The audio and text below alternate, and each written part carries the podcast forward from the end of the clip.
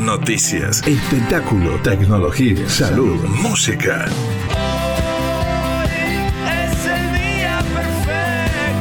Un día perfecto. Quédate con nosotros. Lo mejor está por venir.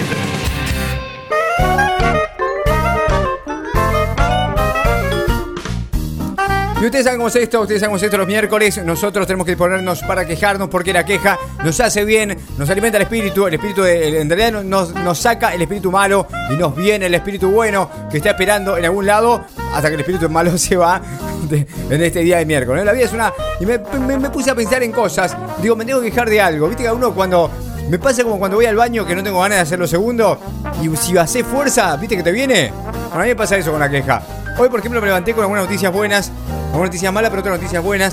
Y, y, y entonces dije como que no me dieron ganas de quejarme. Y de repente digo, me voy a quejar. Y empecé a hacer fuerza, hacer fuerza, hacer fuerza. Hice de lo segundo, me acordé de algunas cosas que quería quejarme. Y me di cuenta que la vida, la vida misma es una, una reverenda miércoles. La vida misma me jode. Y me joden muchas cosas, en realidad, cosas cotidianas que me joden. Me joden, por ejemplo, el cambio de los precios, la elevación de los precios, el dólar que se fue al carajo, y que ahora vos vas a un supermercado, un almacén de barrio, por ejemplo, y no tiene tanta variedad de los productos. ¿Te diste cuenta? Tenés solamente, viste que antes vos, yo iba, tenías cuatro variedades. Porque yo además yo era de los tipos medios cancheros que iba al supermercado, por ejemplo, y me paraba frente a la góndola de la parte de los fideos que están los más caros y agarraba el más caro, ¿viste? Y la gente al lado te mira, porque cuando vos agarrás algo caro dice, guau, ¿qué auto tendrá en la puerta? Y te dice la gente, piensa entre ellos. Y yo lo daba vuelta y lo empezaba a leer. Entonces, claro, pasaba un montón de gente que me veía leer el producto y decía, no solamente el tipo tiene plata, sino que además es un cuidadoso. Está viendo si tiene los ingredientes necesarios para que su familia pueda tener los nutrientes necesarios para crecer saludablemente. Esto es lo que piensa la gente cuando me ve a mí. Y yo ahí leyendo, viste, con cara de seguridad, como diciendo, ah, Molinos, Florencio Sánchez, contiene ricoceína, porque es todo ina, y contiene por el pento. Ah, bien, dice, le digo yo, que hago como que leo y hago como que pronuncio más o menos ininteligiblemente algunas palabras que están escritas en el paquete. Y después, cuando nadie me ve, pum, dejo el paquete y voy a la parte donde están los, los, los fideos más baratos, pum, agarro cualquiera y me voy a la caja. Es como digo, como tiene que ser. Y eso ya no puedo hacer más, porque con la crisis económica, en los supermercados hay solamente dos variedades de fideos, o tres como mucho, y las tres baratas, de, de medio pelo para abajo. Y me di cuenta que eso me jode. Me jode, me jode, por ejemplo, que los dispositivos electrónicos necesiten actualizarse todo el tiempo. Me rompe la pelota. Digo, me rompe. Loco, ¿qué, qué pasa? O sea, con, con tremendo avance de la ciencia, estamos prácticamente al nivel de los extraterrestres. Estamos mandando una sonda a Marte. Estamos mandando una sonda a Venus. Estamos mandando una sonda a Júpiter. Podemos comunicarnos. Podemos hablar con imágenes. Están por construir un hotel espacial. Y todavía no pueden armar un dispositivo que no necesite actualizarse, que no te rompa las pelotas cada tanto, porque si además el dispositivo, por ejemplo, es como el mío, que no tiene mucha memoria, mucho procesador, digamos, entonces cuando estoy haciendo algo y se empieza a actualizar y me ralentiza todo, y no me anda nada, y de repente me doy cuenta que justo en el momento que más necesito, el aparatejo se está actualizando. Odio, odio sentirme pobre, odio, porque además tengo el celular eh, de los smartphones, lo más barato.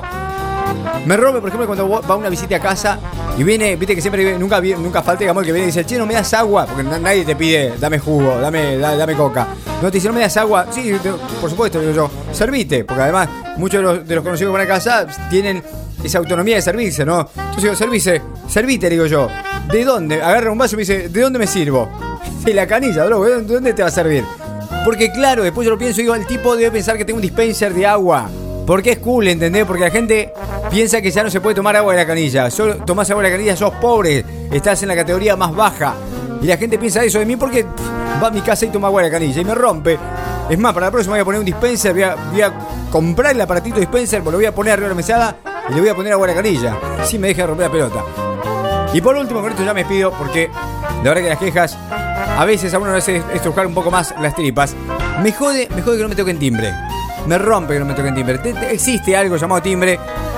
Y me jode porque, un, porque no es que alguna pavada. Hubo un tipo, un tipo llamado Joseph Henry, un científico norteamericano, que dijo, voy a inventar algo para que yo sepa cuando alguien en la puerta. Que toque, apriete un botón y que el botón me anuncie, que suene en toda la casa y que me anuncie. Que... Y el tipo inventó el timbre, ¿entendés? O sea, un tipo, un grosso, un grosso de verdad, ¿entendés? Nosotros estamos deshonrando justamente eso. El tipo lo hizo en el año mil ochocientos treinta y uno al timbre. No es que lo hizo... No es que lo inventaron ahora. Y ahí están, y ahí están los detractores del timbre. Los muchachos que tienen WhatsApp, que te mandan un WhatsApp y te dicen, estoy en la puerta.